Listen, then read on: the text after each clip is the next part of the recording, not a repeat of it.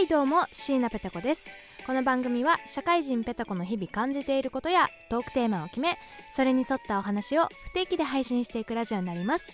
それでは早速いってみましょう。ペタ子のつぶやきラジオ。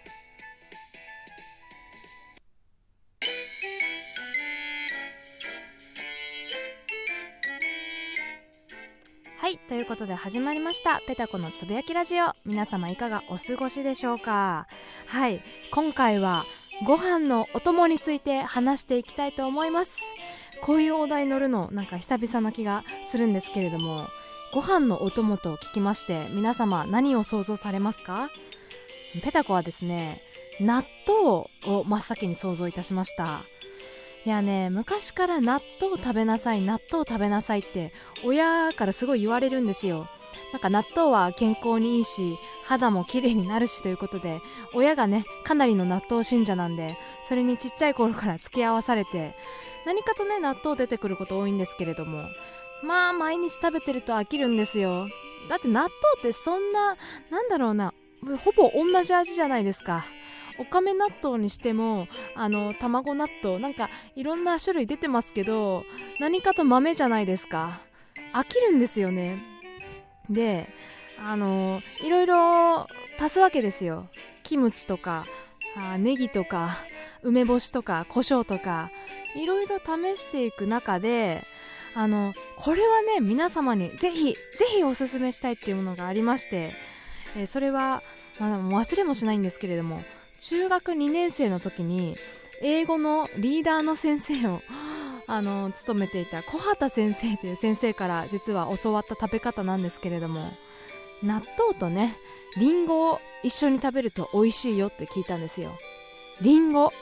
で今絶対嘘だって思ったじゃないですか。いや本当に美味しい。もうねもう一回固定概念を捨ててほしいです。っていうのを小畑先生もあの言っておりました。私も最初聞いた時はねいやそんな嘘じゃんって思ったんですけれどもまあまあ一回ね食べてみないことには批判もできないということで試したらですね意外とマッチングするんですよ。なんかね納豆と納豆のあのネバネバ加減がなリンゴを入れることによってこう中和されるっていうかこうさっぱりするというかちょっと梅干しに近いようなあ感覚になる。爽やかな感じになるんでこれをねぜひちょっと試してほしいです。でこれ私小畑先生がオリジナルで考えたのかと思ってねあのネットで検索したんですよ。多分出てこないだろうなと思って検索したらなんとですよあの高野フーズさんご存知ですか？あのおかめ納豆のあの作ってる工場さんね高野フーさんがえ公式ホームページでえおかめレシピっていうレシピを出してるんですけれどもそこにりんご納豆ってあるんですよ。しかもね作り方まであるんですよ。細く切ったりんごに、えー、塩と、えー、なんだっけなあレモン汁レモン汁を総量入れて、えー、あとは混ぜるだけタレに入れて混ぜるだけと何度も簡単なレシピを公開しておりました。だから公式お金納豆がね公式としてりんご納豆美味しいよぜひ食べてねって言ってるんでこれ間違いなく美味しいはずなんですよ。とかまあまあなんでね今そこで批判してるそこのあなたもぜひ食べてみてください。納豆はねあ納豆じゃないや。りんごはね割と納豆と同じサイズに切ると食べやすいかなと思います。あとはですね高野フーズさんこんなことも言ってます。しそとキャベツの納豆あえ。これも美味しいみたいですよ、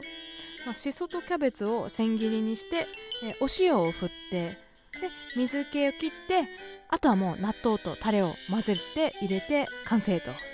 これもねなかなか美味しそうなんで今度やってみようかなと思います。こっちの方はまだねなんか抵抗感なくいけそうな気がしますけど。いやーもうりんごはね本当もうほんとびっくりするから食べてほしい。何回でも言うけど食べてほしいです。はい。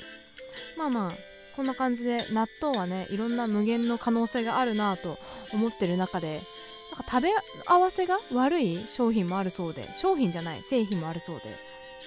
それがですね、えー ごめんなさい。納豆と卵はなんか食べ合わせが良くないらしいですよ。っていうのはなんかネットで調べたんですけどね。卵にはアビジンっていうまあタンパク質の一種が入ってるんですけど、えー、で納豆にはビオチンというこれはビタミン B の一種が入ってるそうです。でこの納豆に入ってるビオチンは脱毛予防やあとは糖尿病予防とかちょっと体にいいものが含まれてるんですよ。がしかし、えー、このビオチンアビチンと一緒に食べると、え、効果がなくなるそうで難しいですね。多分なんか鍵と鍵穴と思っていただければこれがうまく合致してしまうと効果なくなっちゃうんですって。だから卵と納豆を食べるといいところを打ち消し合うというような感じでね。でじゃあ納豆と卵を一緒にもう食べれないの？と、えー、思ってるそこのあなた。そういうわけでもないらしいです。アビジンが入ってるのがですね卵の白身部分だけなので白身を取り除いて今日なんか全然口回ってない、えー、黄身だけ。ごめんなさいね。黄身だけ、えー、混ぜればその効果は持続するんですって。まあビオチン入ってないから。違う。アビジン入ってないからね。だから今後卵と納豆一緒に食べられる方は黄身と納豆だけで、えー、混ぜて食べてみてください。っていうね。熱弁を大佐の前で散々したんですけれども大佐は一向にリンゴ納豆食べてくれなくてもう韓国海苔になめたけとご飯を乗せて巻いてずっと食べておりました。ということで私が、えー、おすすめしたいご飯のお供でした。じゃあね。